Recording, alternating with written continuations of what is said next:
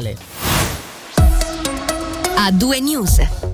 Continua a fare notizia a livello regionale l'arresto del 64enne della Valle Maggia con l'accusa di truffa per mestiere. Come comunicato dalle autorità, l'uomo è finito in manette per un'estesa attività di raccolta fondi in favore di enti legati proprio alla Valle. Sentiamo il servizio di Angelo Chiello. Con una fondazione creata nella Svizzera interna ha raccolto fondi proprio in Svizzera tedesca, destinandoli però da tutt'altra parte e non per i progetti dichiarati in Ticino. In estrema sintesi dovrebbe essere stata questa la dinamica, fino a prova contraria al condizionale ed obbligo che ha portato all'arresto di un uomo molto in vista in Valle Maggia. Si tratta di un 64enne che negli anni ha concretamente e legalmente contribuito con la, la sua attività alla realizzazione di numerosi progetti con una mole non trascurabile di finanziamenti, ma recentemente, tramite le numerose associazioni create per sostenere e concretizzare tali opere, agli inquirenti sono giunti degli elementi che hanno fatto scattare le indagini, tuttora in corso, sfociate nell'accusa di truffa per mestiere.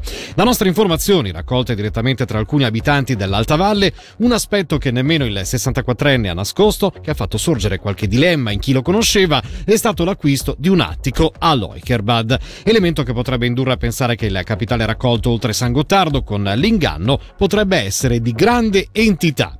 Quanto alle attività nelle quali figura ufficialmente, secondo i registri cantonali, spiccano la Fondazione La Vizzara, la Fondazione Monti e Paesaggio, oltre ad altre tre associazioni, tra queste la Pro Brontallo e l'associazione La Valle Maggia e Viva, così come una cooperativa della quale fa parte e altre attività, quest'ultime però a scopo di lucro e con ogni probabilità da escludere da attività illecite. Nell'indagine, lo ricordiamo, è coinvolto anche un uomo lucernese e sotto la lente degli inquirenti è stata vagliata l'attività in seno a queste associazioni e fondazioni di altre persone molto vicine all'uomo valmaggese che ha subito perquisizioni e sequestro di materiale sia tra Cevio e la Lavizzara sia oltre San Gottardo.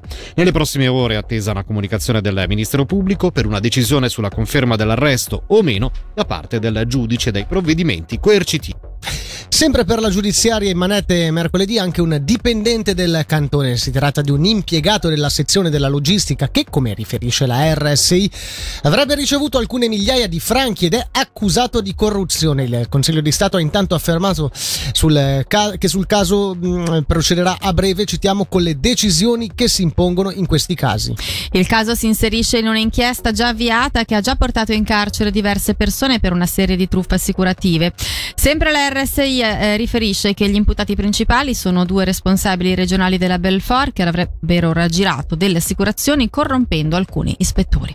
Andiamo ora a Locarno dove il municipio lancia il progetto Girotonda, un processo partecipativo che chiede alla popolazione di proporre attraverso un formulario la propria idea di valorizzazione dell'area Piazza Castello e della Rotonda. Sentiamo la municipale a capo del Dicastero Socialità, Giovani e Cultura di Locarno, Nancy Lunghi. L'idea è di capire cosa metterci dentro cercando di coinvolgere la popolazione, anche perché le richieste sono diverse, sia dai giovani ma anche ovviamente da chi per esempio ci fa gli eventi come il festival che durante i mesi estivi appunto la utilizza. E sarà importante cercare di tener conto delle varie eh, necessità della popolazione che vengono fuori. Si è voluto iniziare un processo partecipativo che in questo primo momento coinvolgerà proprio tutta la popolazione con un sondaggio e l'idea è appunto di raccogliere eh, il più informazioni possibili che poi andranno analizzate questo era solo un piccolo estratto dell'intervista che ascolteremo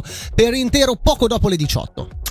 Cambiamo tema, sciopero per il clima intende organizzare un'azione simbolica a favore della legge sul clima sulla quale si voterà il 18 di giugno. Domani alle 12.30 in piazzale Stazione a Bellinzona una decina di attivisti e attiviste prenderà parte all'azione dimostrativa prevista dal movimento ambientalista. Ce ne parla meglio Larissa Bison, attivista di sciopero per il clima a Ticino, ai microfoni di Flavio Pasinelli. Abbiamo intenzione di mettere in atto un'azione simbolica, un'azione teatrale a favore della legge clima che si voterà il prossimo sabato 18 giugno. Con questa azione noi vogliamo mandare il messaggio che è importante votare sì a questa legge e che sarà poi altrettanto importante continuare a fare di più contro la crisi climatica. Quindi questa legge mette le basi per lavorare di più in futuro per affrontare questa crisi. Avete già un'idea di quante persone parteciperanno a questa azione simbolica? Questa azione è appunto un'azione teatrale perché saremo un gruppetto ristretto, quindi una decina di persone, di attivisti e attiviste di sciopero per il clima